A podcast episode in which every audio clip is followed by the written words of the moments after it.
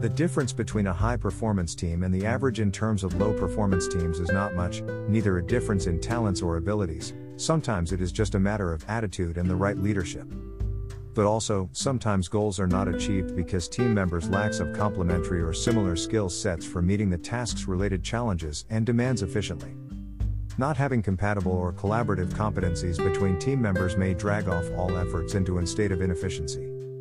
Hiring a team with crucial mix of skills and abilities is a must, but same happens when you hire the wrong manager to lead your team, because managing a high performance team is not a matter of doing the same as usual or doing things the way we used to do it in the past.